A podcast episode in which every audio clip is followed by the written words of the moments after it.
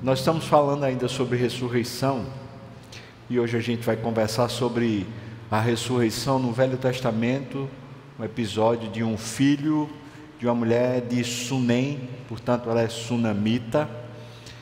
E essa história, ela é uma história muito rica, com muitas lições, mas talvez um dos pontos centrais, se não for o ponto central, é a realização de um sonho, um sonho que depois morre e ressuscita.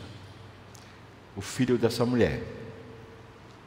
E para começar falando sobre esse texto, eu queria perguntar para você se você já teve ou se você tem sonhos. Se teve ou tem sonhos, ainda tem. A minha pergunta vai além.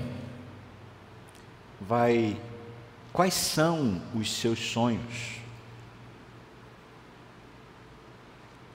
E de onde nasceram esses sonhos? De onde eles vieram a você? Você já deve ter ouvido falar, já deve conhecer muito bem a expressão American Dream.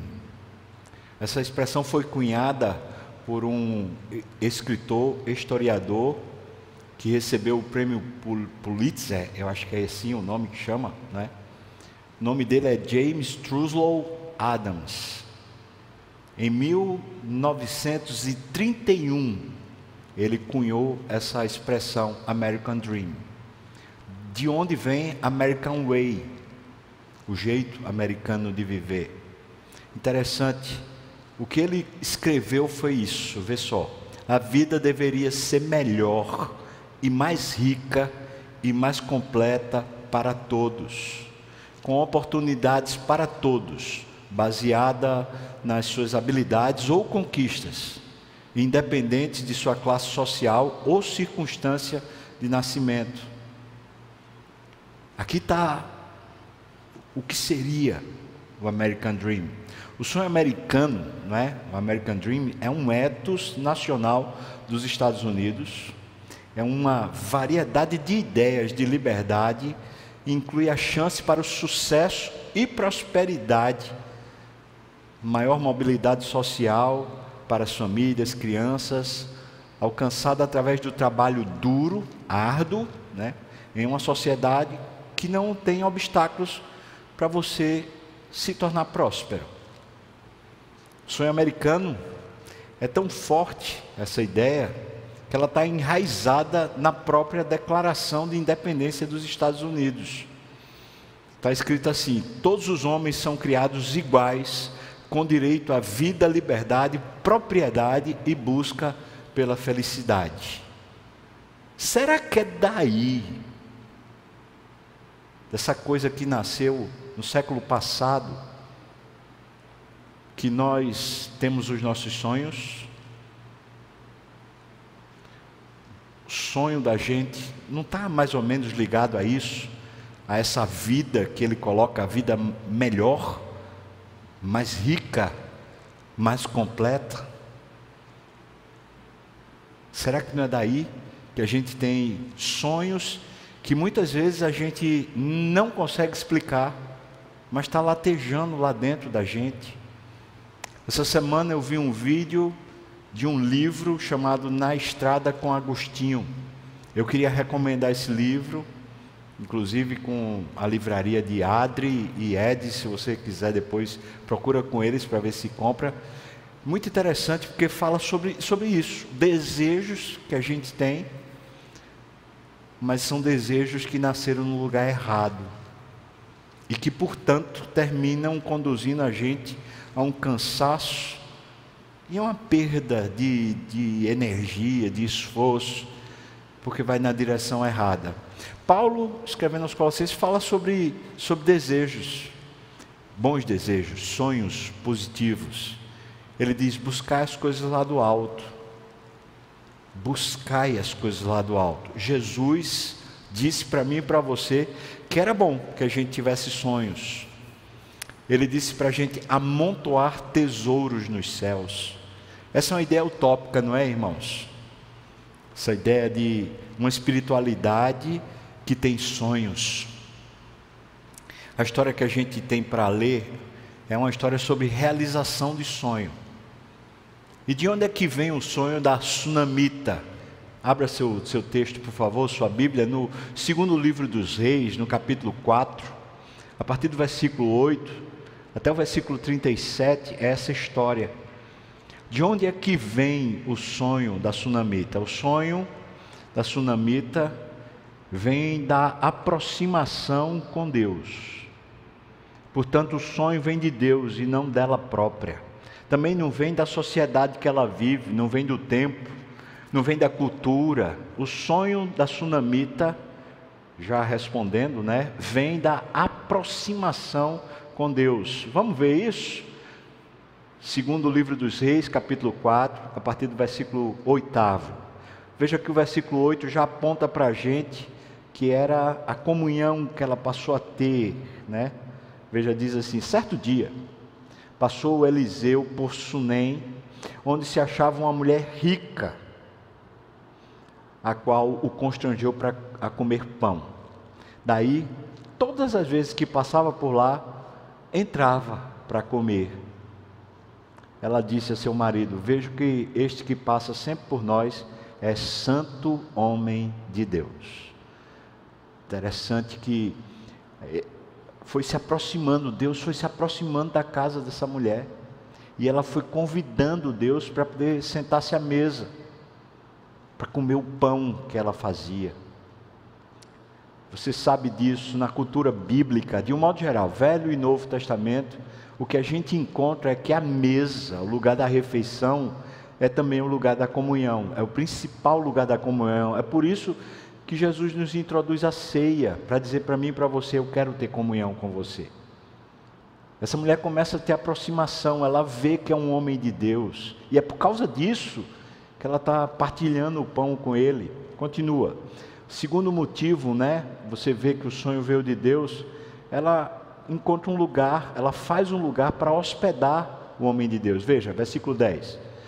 Façamos-lhes, pois, em cima um pequeno quarto obra de pedreiro, e ponhamos-lhe um, nele uma cama, uma mesa, uma cadeira e um candeeiro.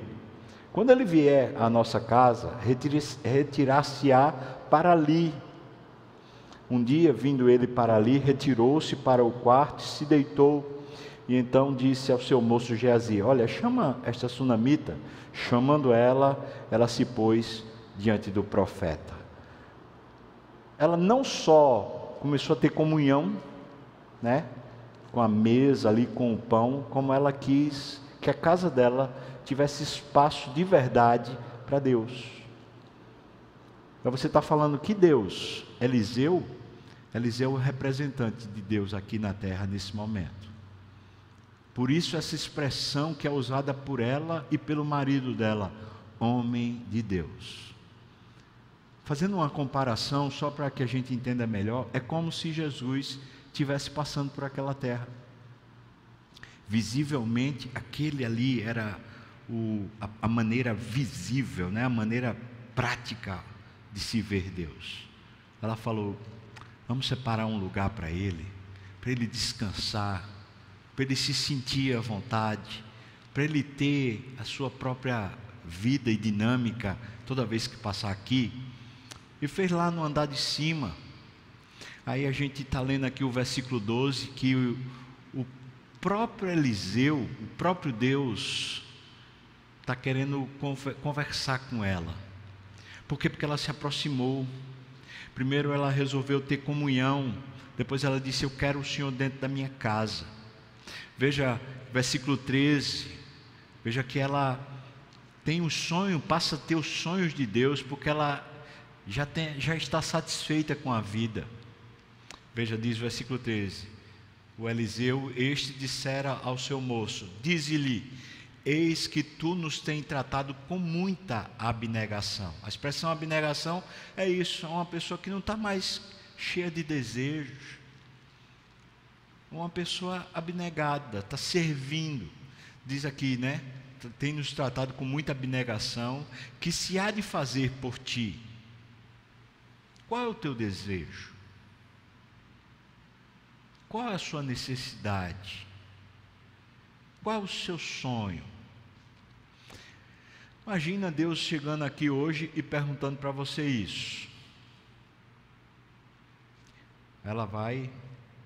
Ainda, ainda a pergunta continua: haverá alguma coisa de que se fale a teu favor ao rei ou ao comandante do exército? Ele ainda aplica de maneira bem física. Tem um desejo aqui material, poder, uma, uma questão, uma causa na justiça, para a gente interceder por você. Tem alguma coisa que a gente possa fazer por você? E se a gente está entendendo que Eliseu é esse representante divino, veja que Deus está gerando nela sonho. Veja a resposta que ela diz: ela respondeu, Eu habito no meio do meu povo. Sabe o que significa isso? Eu estou bem. Portanto, essa mulher é satisfeita com a vida. E me parece que isso é fundamental para os sonhos de Deus finalmente engravidarem a nossa vida. É já estar satisfeito com a vida. Em vez de ter aquela pretensão do American Dream, estar satisfeito. Já estar bem. Talvez você fale assim, mas ela é rica, né? Ela é rica. Mas deixa eu dizer uma coisa para você. Culturalmente, naquela época, ser rico não era a mesma coisa, não era tão importante quanto uma mulher ter filho. Para ela estar satisfeita culturalmente, não importava ser rica ou não ser. Para ela estar satisfeita culturalmente, importava ela ter filhos. Era isso. Mas veja que ela está satisfeita. Ou seja, a cultura empurra ela numa direção, mas ela não vai ela se satisfaz. E satisfeita, ela quer comunhão com Deus, ela quer Deus na sua vida, na sua casa. Ela satisfeita, ela diz para Deus: Eu não preciso de nada, Senhor. Eu não preciso. Agora, irmão, queria que você avaliasse comigo. Você já percebeu quanto das nossas agonias, quanto da nossa insatisfação, aperreio, para usar nossa expressão bem nordestina. Você já percebeu quanto dessa coisa, dessa angústia, tem a ver com desejos não realizados? Provérbios diz para nós: o desejo que se adia faz adoecer o coração. Uma alma que está insatisfeita, ela está com um problema espiritual. Não é porque a gente é sonhador, não. É porque a gente está com um problema espiritual. Gente que está bem espiritualmente está satisfeito, está feliz. Veja o que Paulo, é, daqui sem a gente combinar, falou hoje. Veja o que Paulo diz lá na carta aos Filipenses. Ele diz lá no capítulo 4: Alegrai-vos no Senhor, outra vez vos digo, alegrai-vos. Filipenses 4,4. Dali por diante ele diz: ocupa a vossa mente aí com o que é bom e depois ele diz: Eu aprendi a, aprendi a estar contente, satisfeito em toda e qualquer situação. Eu aprendi. Isso é uma espiritualidade sadia. Parece-me que essa é a fertilidade do nosso útero para Deus. Eu sei, eu sou homem, não tenho útero não, mas entenda, né? A fertilidade é essa, é a satisfação em Deus. Pessoas satisfeitas em Deus, elas estão prontas para Deus pôr no coração delas, pôr na mente delas e pôr nas mãos delas sonhos. e a mulher vive isso. Veja que ela não procurou, não pediu, e de repente esse homem, representante de Deus, chega para ela e fala: tem que ter alguma coisa. Então a gente chega numa próxima parte Deus gerando sonhos, mas gerando sonhos nas impossibilidades. Veja o que a gente encontra no versículo 14, né? O, o sonho de Deus para a sunamita veio da sua entrega e não dos seus desejos. Veja o que diz, versículo 14. Então disse o profeta: Que se há de fazer por ela? Então Geazi respondeu: Veja que não é nem falando com ela, não é nem falando com ela. Geazi respondeu: Ora, ela não tem filho, e seu marido é velho. Será que ela não tem filho porque o marido é velho? Ou será que ela é estéril, como aconteceu com Sara? E Abraão, já sendo velho também, foi necessário um duplo milagre para que finalmente eles tivessem Isaac. Bom, o que o texto está apresentando para a gente é um caminho de impossibilidades, mas ao mesmo tempo Deus começando a fertilizar. Deus gerando, produzindo nela, num caminho de impossibilidades. Ela já está conformada com o que tem, mas Deus agora começa a querer abençoar ela. Versículo 15: Disse Eliseu: Chama. Chamando-a, ele, ela se pôs à porta. Você percebe quem é essa mulher? Ela não entra, a casa é dela. Quem pagou aquele, aquela obra lá, aquela foi ela e o marido. Ela não entra. Ela é reservada. Vamos lá. Então, chamando-a ele, ela se pôs à porta, disse-lhe o profeta: Por esse tempo, daqui a um ano, abraçarás a um filho. Aí ela disse: Não, meu senhor é claro que ela quer um filho. A negativa aqui é humildade. A negativa aqui não é ela se negando.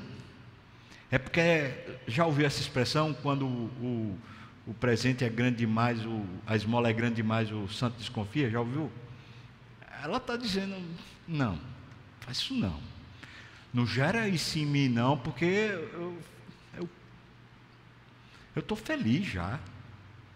Então, não, meu senhor, homem de Deus, não mintas a tua serva.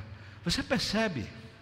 O sonho de Deus para a sunamita veio da sua entrega e não do seu desejo. Veja que ela é reservada e é humilde. Talvez isso sejam características. Eu não estou falando que ela é uma pessoa empulhada, ela é reservada. Ou seja, ela não sai correndo atrás do sonho dela, ela fica à porta. E ela é humilde. Veja que ela, ela mesma diz: Não mintas a tua serva, ali na porta. Não mintas a tua serva. Esse negócio é grande demais para mim. É grande demais para mim. Veja que Deus gera sonhos nas impossibilidades de alguém que simplesmente está satisfeito. O terceiro ponto seria os sonhos de Deus têm vida própria. Agora que Deus gerou o sonho nela e vai gerar o filho nela, né? Através do marido, óbvio, daqui a um ano ela vai ter um neném no braço. Veja só, os sonhos de Deus têm vida própria. Aquele menino vai ter vida própria e requer o sonho de Deus requer a nossa constante entrega. Se a gente estava bem antes de ter o sonho, quando ele chegar, vai requerer que a gente continue bem a despeito dele. Ele não tem que ser um motivo da nossa vida. Veja o que é que a gente encontra aqui no versículo 17 até o 19. Concebeu a mulher e deu à luz um filho no tempo determinado, quando fez um ano, segundo Eliseu lhe dissera. Tendo crescido o menino, saiu certo dia até o seu pai, que estava com os segadores. Veja que o menino cresceu e o menino agora trabalha, dá, dá, alegria ao pai, dá alegria à mãe também. O sonho agora se tornou realidade. O crescimento desse menino deve ter dado um trabalho gigante, não é? E o menino agora está trazendo alegria para dentro de casa, né? através do seu serviço, orgulho para o pai, certamente. Está lá com os segadores, está lá ajudando na tarefa. Quantos anos esse menino tem? Bom, para estar tá lá, esse já era, devia ser pelo menos um pré-adolescente, né? Então diz o versículo 19: Disse a seu pai: Ai, a minha cabeça. Então o pai disse a seu moço: Leva-o à sua mãe. Perceba, o menino já é grande, já está trabalhando inclusive, mas o trabalho vai para sua mãe. esse sonho tem virtude, tem alegria, tem satisfação, tem prazer e, claro, dá trabalho. Continua preparando ela com o coração de servo, mas ela precisa estar abnegada do jeito que ela era abnegada, sem segurar o sonho para si. É quando a gente chega no quarto ponto, veja o que diz: os sonhos de Deus testam a nossa fé e também testam a nossa perseverança. Para Deus não há impossíveis. E é por isso que Deus usa os sonhos para testar a gente. Vamos lá, versículo 20, né? Ele tomou e o levou à sua mãe. O menino está com dor de cabeça, ele tomou e levou à sua mãe, sobre, sobre cujos joelhos ficou sentado até o meio-dia e morreu. Acabou-se, ou não? Sonho acabou. E que tristeza. Estava dando alegria, estava dando orgulho, dava trabalho, é verdade. Mas o que fazer quando, de repente, aquilo que vai aos poucos se tornando o motivo da nossa vida, foi Deus que nos deu, mas vai se tornando paulatinamente o motivo da nossa alegria, o motivo do nosso grande serviço, do nosso esforço. O que fazer? Parece que Deus nos testa através dos sonhos, através dessas coisas que nós meio que induzimos a nossa vida ou conduzimos a nossa vida para alcançar seja alcançando ou seja não alcançando, parece que essa é uma matéria que Deus sempre vai usar para mexer conosco. E agora o teste vem a respeito de perseverança, a respeito de fé, se tem ou se não tem. Veja que quadro terrível. O menino está aqui nas pernas da mãe, morrendo de dor de cabeça, literalmente e chega meio-dia, o menino falece. O que é que essa mulher deve fazer, irmãos? É claro que ela chorou. É claro. Porque a gente está falando que é um sonho, mas é. É o filho, né? Aí a gente chega no versículo 21 ao 24. Deus testando a fé e a perseverança, parece que Ele requer da gente é uma atitude, é uma atitude de fé e de perseverança, uma atitude de resolução. Veja o que diz versículo 21 a 24. Subiu ela e o deitou na cama do homem de Deus. Por que ela deitou lá na cama do homem de Deus? Você sabe? Porque isso é simbólico. Quem ficava lá não era Deus? Você entendeu ou não? Para ela é. Aquele homem representa Deus na terra. Então ela está levando para onde? O menino. Está levando o problema dela para Deus.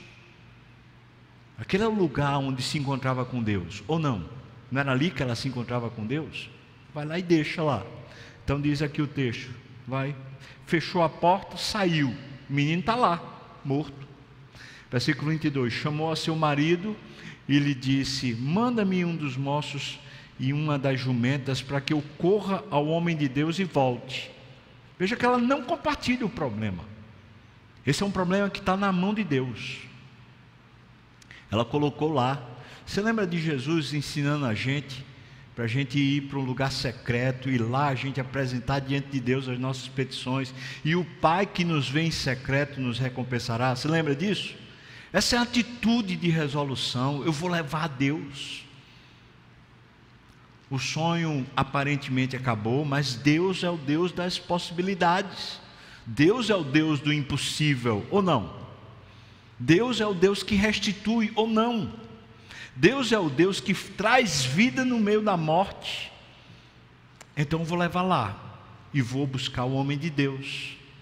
E aí ela sai, não fala nem para o marido, versículo 23. Perguntou ele: Para onde vais? Oh, desculpa, por que vais a ele hoje?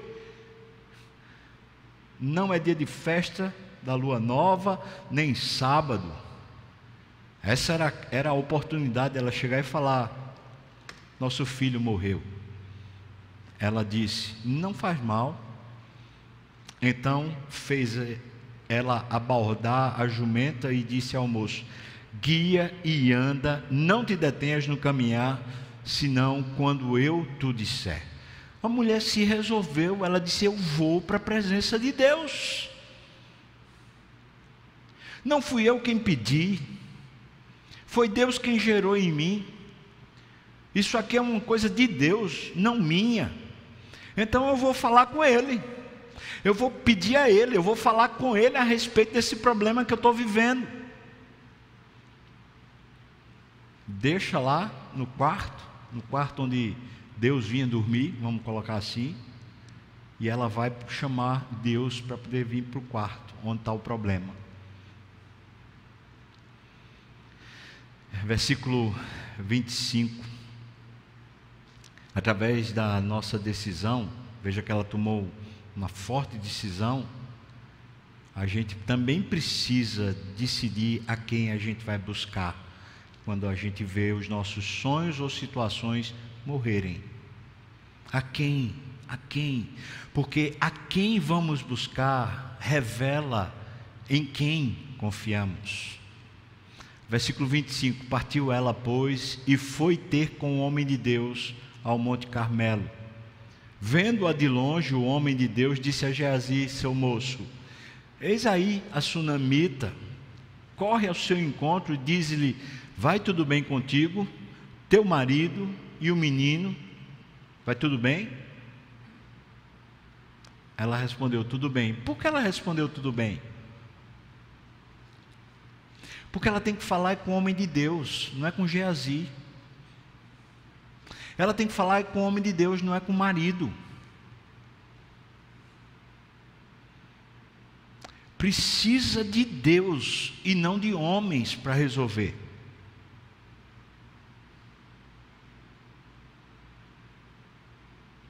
Então eu vou falar com o homem de Deus. Agora você está entendendo como esse texto vai revelando para nós a figura de Eliseu como sendo um representante de Deus. Hoje, nós temos o Espírito Santo e temos o próprio Filho de Deus a quem nós recorremos. Não existe hoje um homem de Deus na terra para a gente dizer, eu vou falar com ele. Porque não existe. Mas o texto vai mostrando para a gente que as situações que de repente se tornam desse jeito, né, irrecuperável, impossível, aquilo que nos frustra, nos cansa, em vez de a gente reagir negativamente, a gente pode fazer feito essa mulher, reagir em direção a quem quem nos deu o presente, quem nos deu a vida, quem nos deu os recursos, quem nos deu os sonhos. Vai lá. Você tem um filho que se perdeu? Uma filha? Você tem um negócio que se quebrou? Patrimônio? Você tem uma situação com a qual você convivia pacificamente, até você entendia que tinha sido Deus quem tinha dado, e de repente esse negócio foi para o lixo, ou morreu. Como é a nossa reação? Veja que a mulher, ela simplesmente ela resolve, eu vou buscar Deus. E aí ela só vai a Deus ela não vai a ninguém mais para resolver a situação. A ninguém mais. Geazi chega e ela diz: está tudo bem. Versículo 27. Chegando ela, pois, ao homem de Deus, destaca aí, homem de Deus, ao monte, abraçou-lhe os pés. Então se chegou Geazi para arrancá-la. Imagina como essa mulher se segurou, não é? Aqui ela desmonta, porque ela finalmente chegou aos pés. Então diz: Mas o homem de Deus lhe disse, disse a Geazi: Deixa, porque a sua alma está amargurada, e o Senhor mu encobriu e não mu manifestou. Disse ela: Pedi eu a meu Senhor algum filho. Eu pedi para ter algum sonho. Eu estava bem estava satisfeita. Mas é interessante como Deus está usando agora essa calamidade, essa morte, para tratar com ela. Porque essa pergunta é uma pergunta, hum, por um lado pode ser perigosa, mas por outro lado é extremamente reveladora. Ou seja, ela lembra o ponto de satisfação da vida dela antes que o sonho se realizasse. E então ela está voltando àquele ponto de satisfação antes de que o sonho se realizasse. Pedi eu. Então ela diz: Não disse eu, não me enganes. Sabe o que é extraordinário? É que se estamos ou se vivemos os planos de Deus, os sonhos de Deus, eles não são frustrados. Os sonhos de Deus não morrem. Os desejos de Deus para a nossa vida não perecem. Eles podem ter circunstâncias difíceis, eles podem até simplesmente parecer que não tem mais jeito, mas esse tipo de atitude, né, quando Deus usa os sonhos para tratar conosco, é simplesmente para remodelar a nossa espiritualidade. Às vezes é, quando, é como aquela, aquela brasa que começa a ter muita cinza em cima, então precisa que seja passado ali um, um vento para tirar as cinzas e finalmente a brasa voltar a brilhar. A mulher está resolvida, eu vou a Deus, eu não vou a, a mais ninguém. E estando com Deus, eu vou dizer para ele: fui eu quem pedi, fui eu quem pedi. Me permitam contar uma história pessoal. Quando eu estava pastoreando uma outra igreja e de repente aconteceu uma série de situações que terminou o pastor de lá renunciando. Na época eu era pastor auxiliar. Eu saí junto. Nessa época que eu saí junto, meu filho mais novo nasceu. Eu estava vivendo um turbilhão de emoções. Eu não tinha sustento. A minha vocação pastoral parecia que estava em xeque, tipo, tipo assim: Deus, o que é que o Senhor vai fazer comigo agora? Eu não tinha convite para igreja nenhuma, eu não tinha absolutamente nada perdido. Lembro-me que depois que meu filho mais novo nasceu, fomos para Garanhuns, para a casa do meu sogro, porque eu não tinha dinheiro, irmão, para fazer feira, eu não tinha. Fomos para lá, fomos acolhidos, e lembro-me de andar por aquelas montanhas, a qualquer hora que me desse na telha, andar pelas montanhas de Garanhuns para dizer para Deus: Senhor, cadê o Senhor? Cadê o Senhor? Não fui eu que quis ser pastor, não. Eu queria era ser veterinário. Foi para isso que eu fui estudar na universidade.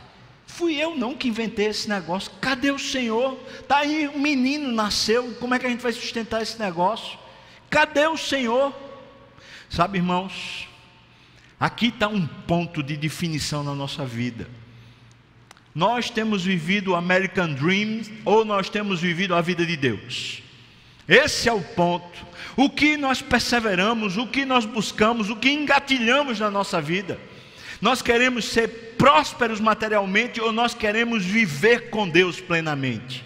Esse é o ponto. E me parece que essa história vai redesenhando a espiritualidade de muitos. Porque essa mulher estava satisfeita e agora ela está cobrando de Deus o que ela nunca pediu e que nunca foi dela propriamente, e ela está dizendo: cadê? Então a gente chega, versículo 29, né? Os sonhos de Deus jamais vão morrer. E quando vivemos a história de Deus, pode ter certeza que essa história é eterna. E essa bênção, ela permanece mesmo nos dias mais improváveis e impossíveis. Os homens, preste atenção, os homens podem não saber o que fazer para nos ajudar, mas Deus sabe.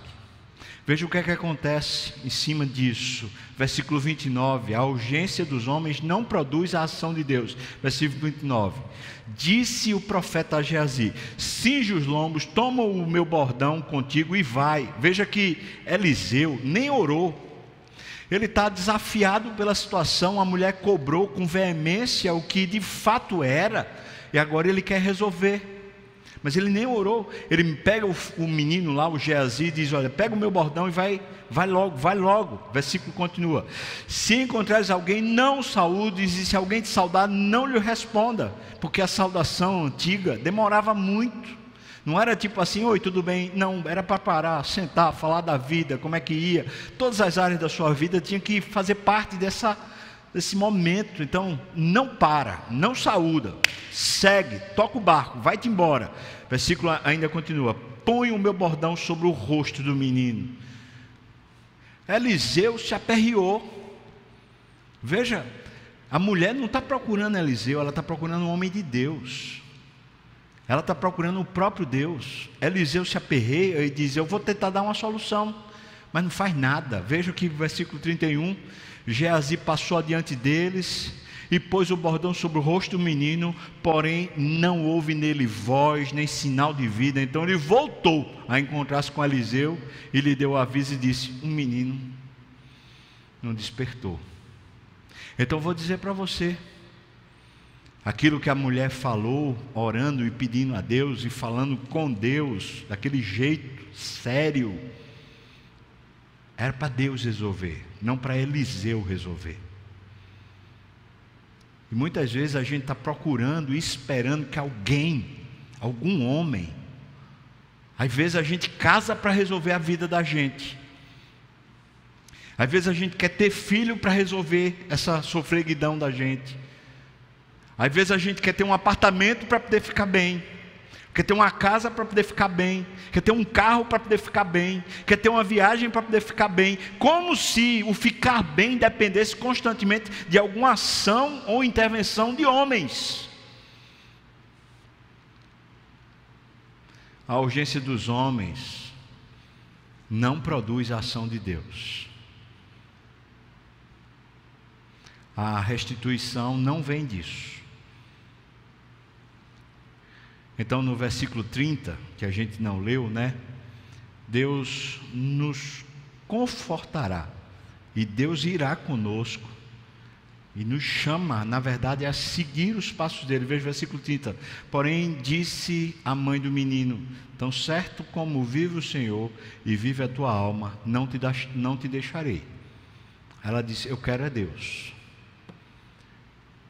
Se você analisar a história na perspectiva da urgência dessa mulher, se você está aqui sentado e você sabe que está correndo o servo de Eliseu com um bordão para poder ressuscitar seu filho ou para resolver seu problema, você ficava com o homem de Deus ou você corria com ele para ver o resultado? O que é que você fazia? Mas veja o que ela diz. Ela diz: Eu quero a minha resposta de Deus. Eu não quero dos seus métodos, eu não quero das suas coisas, eu, eu quero de Deus. Veja que ela diz: Eu vou seguir, eu vou seguir o Senhor. Então ele se levantou e ela o seguiu. E veja, versículo, versículo 32: Tendo o profeta chegado à casa, eis que o menino estava morto sobre a cama. Então entrou fechou a porta sobre eles ambos e orou ao Senhor. Vou repetir para você a gente lembrar disso. Os sonhos de Deus jamais vão morrer. Os homens podem não saber o que fazer, mas a oração, a oração põe Deus no comando e nos ensina o que fazer. ele fecha a porta do quarto, colocou o menino morto na cama, fechou a porta do quarto e orou ao Senhor. Agora o problema começa a resolver. Você pode perguntar assim para mim, mas por que essa mulher não fez isso? Ela mesma não orou. Eu vou voltar a dizer para você, no Velho Testamento, essa relação com Deus era mediada através de alguma pessoa que personificava a presença de Deus na terra. Então a mulher sabia que não era ela quem podia orar, mas ela sabia que um homem de Deus poderia orar. Um homem de Deus poderia ouvir a voz de Deus e intervir. Nos nossos dias, não. Nos nossos dias nós podemos entrar no quarto e falar com Deus e chorar e abrir o coração até o momento de Deus responder e nos instruir em que caminho devemos andar. Veja, Eliseu age como um Cristo. Você vai ver o versículo 34. E ele age de uma forma que é como se ele tivesse entregando a vida dele para o menino, reanimando com a sua própria vida a morte do menino. Veja o que diz, versículo 34.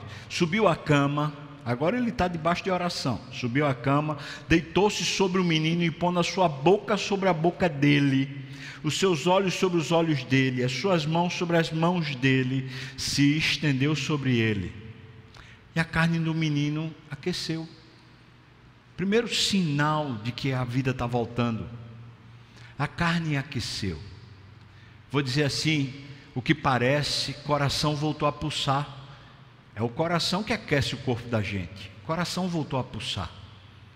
Veja que ele está botando boca com boca, olho com olho, mão com mão. Como se ele estivesse passando não a energia dele, mas passando a vida dele para o menino. Então o texto continua. A carne se aqueceu, versículo 35. Então se levantou, ele andou no quarto uma vez de lá para cá e tornou a subir e se estendeu sobre o menino.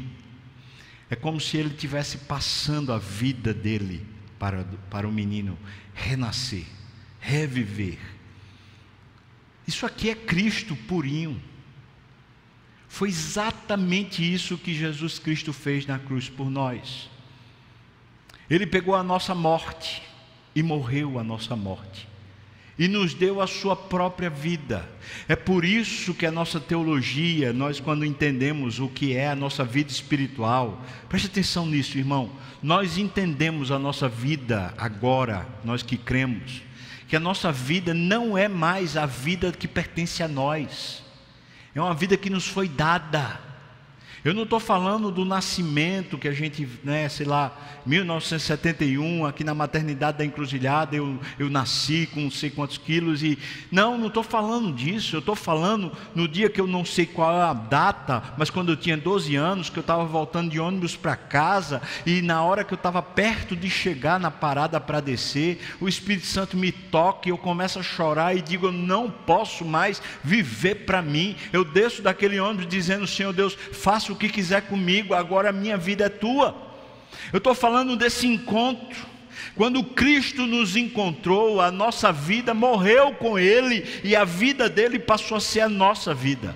De maneira que já não sou eu mais quem vivo, quem vive em mim? Quem vive em você? É Cristo ou não?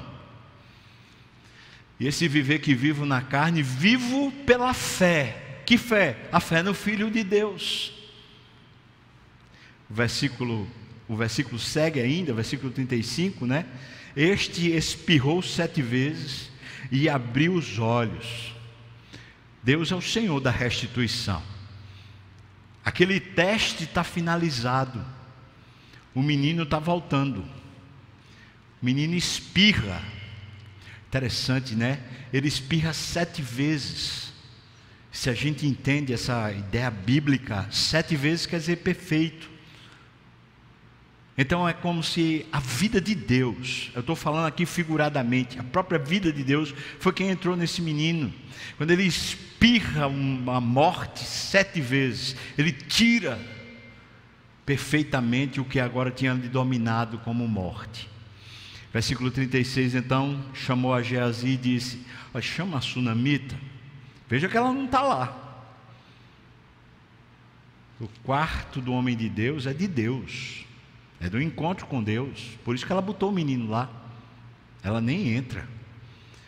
Ele a chamou e, apresentando-se a ela ao profeta, este lhe disse: Olha, toma teu filho. Está restituído, está restaurado. Aquilo que morreu, agora reviveu. Por quê? Porque não haverá impossíveis para Deus em todos os seus caminhos. Tudo que Deus deseja para você, tudo que Deus sonhou a seu respeito, não há impossíveis. É por isso que Paulo, escrevendo aos Romanos no capítulo 12, ele diz para mim e para você: esse é o desafio da fé, para a gente oferecer o nosso corpo como um sacrifício vivo, santo e agradável a Deus, que é o nosso culto, a nossa verdadeira religião, a nossa verdadeira ligação com Deus, é esse oferecimento da vida. Ele diz: E não vos conformeis com este século. Ou seja, vamos parar de sonhar os sonhos do mundo.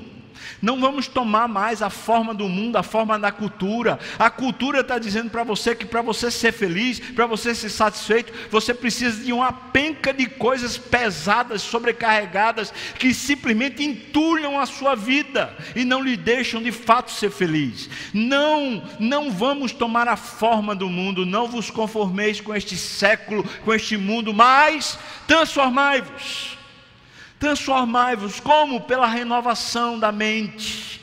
Essa mente que pode ser dominada por Deus e pela Sua palavra, a fim de que finalmente experimentemos o que? O desejo de Deus, o sonho de Deus, o projeto de Deus, a Sua boa, perfeita e agradável vontade nas nossas vidas. Ou você acha que a vontade de Deus para nós é menor é ultrajante, é de alguma maneira pior do que a vontade que eu e você temos sobre a nossa vida. Lá em Isaías capítulo 58, Deus diz: Eu é que sei que pensamentos que tenho sobre vós, pensamentos de paz e não de mal, e isso para vos dar o fim que desejais. Impressionante, essa mulher queria um filho mas ela simplesmente resolveu viver feliz. O filho era impossível, humanamente era impossível, mas ela resolveu. Ela mudou a mente dela, em vez de ela ser conduzida pela cultura, ela simplesmente se deixou conduzir pelo próprio Deus e começou a experimentar a boa e perfeita vontade de Deus, mesmo antes de ter o filho, porque ela está bem. A resposta é mais viver plenamente. O que Paulo diz para nós é que nem olhos viram, nem ouvidos ouviram, nem jamais penetrou em coração humano o que Deus tem preparado para aqueles que o amam. Deus tem bons sonhos para nós. Deus quer nos engravidar das suas delícias. Tem plenitude de vida, mas eu e você estamos entulhados, encharcados de coisas desse século, as quais nós desejamos e continuamos buscando como se elas trouxessem para nós vida e felicidade. E cada vez mais elas nos trazem agravo, maldição e morte. E eu e você vivemos uma vida espiritual, conquanto ressuscitada por Cristo Jesus, uma vida espiritual de morto sem alegria na salvação, sem poder de Deus, sem vitalidade, sem estarmos realmente debaixo desse poder. Por quê? Porque a gente parou de sonhar. A gente simplesmente virou igual ao século. Nossa alma e coração está cheio do que todo mundo sem Deus também tem.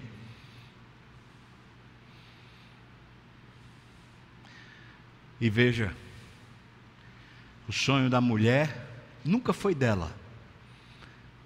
Deus deixou até ela perder o sonho para poder lhe restituir a espiritualidade. Às vezes Deus vai deixar a gente perder aquilo que Ele mesmo deu para a gente, a fim de resgatar a gente, porque tem um princípio espiritual tremendo. Deus não morreu, ou seja, Cristo não morreu por você para que as suas obras dessem certo. Jesus morreu por você para que você dê certo. Jesus não morreu para que os seus sonhos dessem certo. Jesus morreu para que os sonhos de Deus em você deem certo. Deus sonha com você antes da fundação do mundo, é seu amigo, Ele deseja vida plena para você, Ele envidou todos os esforços. O Deus Pai planejou a salvação. O Deus Filho encarnou nesse mundo perdido. O Deus Filho foi e sofreu toda a maldição da lei. Ele sofreu toda a transgressão da nossa humanidade naquela cruz. O Deus Filho ressuscitou dos mortos pelo poder do Espírito.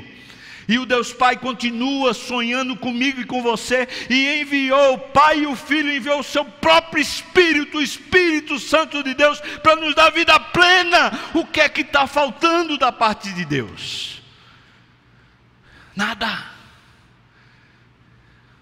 Absolutamente nada. Quer caminhar nessa direção? A primeira coisa que me parece o texto anuncia. Vamos aprender a estar satisfeito? satisfeito.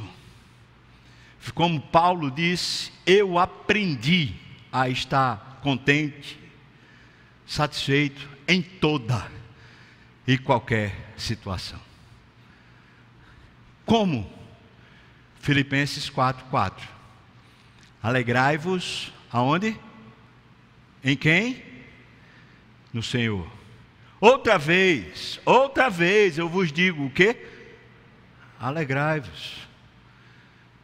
A expressão no grego é hairete, que significa o tipo de alegria que não vai na circunstância negativa.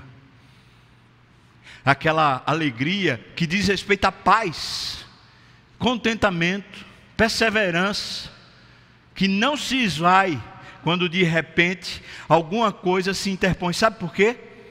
Porque ela está firmada no Senhor o seu dono, o meu dono, o dono da história, o dono da vida, o dono do universo, ele sabe por que você nasceu, ou não? Ele sabe porque você vive nesse século nessa época. Ele sabe. Que tal a gente fazer o que essa mulher fez? É o desafio que eu faço final aqui nessa meditação. Você sabe o que, é que ela fez, né? Ela chegou lá e falou assim: eu pedi alguma coisa ao Senhor? Não fui eu que disse para o Senhor, não me engane? Que tal a gente dizer isso para Deus?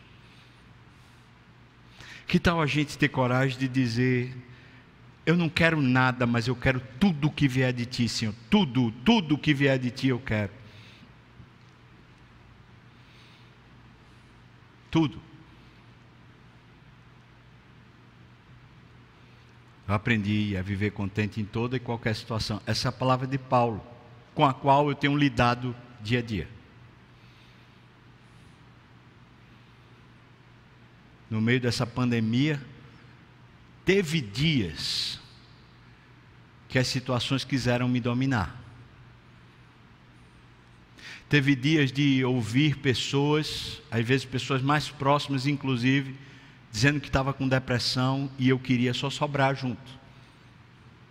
Houve dias nessa pandemia em que a indignação queria corromper meu coração por um desejo de uma pátria melhor, de dias melhores no meio da nossa, nossa experiência aqui, e vendo as atrocidades e as loucuras que estão acontecendo no cenário geral do país, eu queria muitas vezes me inflamar mas esse aqui é o desafio da espiritualidade. O sonho não é meu. A vida não é minha. Eu posso, como Paulo, eu posso, como a sunamita, estar feliz vivendo os sonhos de Deus.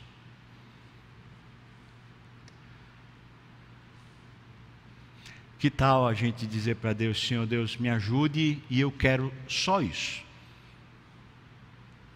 Viver os teus sonhos plenamente. God dreams. O que é que você acha? Em vez de American Dream. God dreams. Sonhos divinos, sonhos de Deus. Mais elevados, mais altos, mais poderosos que os nossos.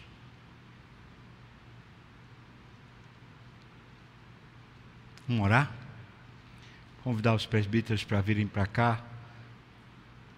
O versículo 37, antes da gente orar, ela entrou, lançou-se aos pés dele e prostrou-se em terra, tomou seu filho e saiu.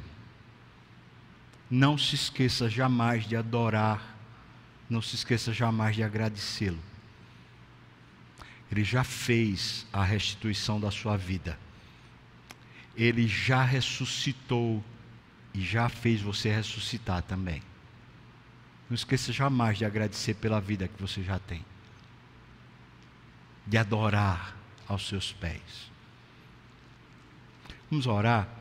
Se for o seu caso, você quiser, eu chamar você para se ajoelhar diante do Senhor e dizer: Senhor, tome minha vida, me ajude a desburocratizar minha própria vida e me colocar no teu altar. Se você quer, fique aí de joelho onde você está e a gente vai orar.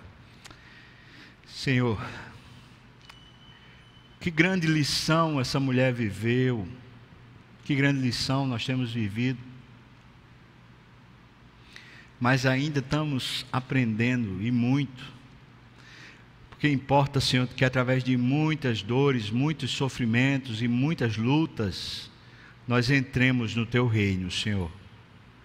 Mas não é por força nem por violência, pelo Teu Espírito, por isso nós clamamos a Ti, Senhor Deus. Nos ajude enquanto nos rendemos aqui hoje. Nos ajude. Talvez em casa tenha alguém também de joelhos e o Senhor sabe a nossa nosso limite, a nossa condição, Pai. Nos ajude. Talvez a gente está precisando começar, Senhor Deus, a, a ser engravidado pela tua palavra, pelos teus projetos, pelos teus sonhos. Talvez, Senhor, a gente já tenha vivido isso no passado e agora estamos precisando de uma ressurreição. Senhor, que momento estamos vivendo? Nós precisamos é da mesma coisa, é do teu poder operando em nós. O poder que nos faz viver uma vida maior, uma vida plena. Senhor, reaviva o dom que há em nós o que o Senhor nos colocou e nos deu lá no passado, quando nós fomos salvos. Senhor Deus, traz de novo fogo no coração, um aquecimento verdadeiro, a vontade real de te buscar. Senhor Deus, nos, não nos, nos deixe, Senhor, vivemos uma faz de conta espiritual um conto de fadas mentiroso que no final simplesmente parece que o casamento, que parece que virá uma princesa, é o que traz alegria. Senhor, não nos deixe, porque temos uma vida muito mais preciosa. Nós somos teus filhos, nós somos herdeiros, co-herdeiros com Cristo. Nós hoje temos plenitude, nós hoje temos a ressurreição, nós hoje temos o teu espírito, hoje temos plenamente a certeza de que o Senhor nos salva e de que o Senhor é o nosso amigo. Nós temos tudo em Ti, Senhor Deus. Finalmente traz ao nosso coração a certeza, a convicção que gera contentamento, que gera paz. O Senhor é tudo o que precisamos, Pai. Nos ajuda a nos arrependermos das obras mortas, das cobiças insensatas, dos sonhos mundanos nos ajuda, Senhor Deus, a lançarmos tudo isso no esgoto, lugar que nunca deveria ter, sido tirado. Nos ajuda também, Senhor Deus, a com intrepidez repreendermos o mal, repreendermos o inimigo que muitas vezes sagazmente quer tomar o nosso coração.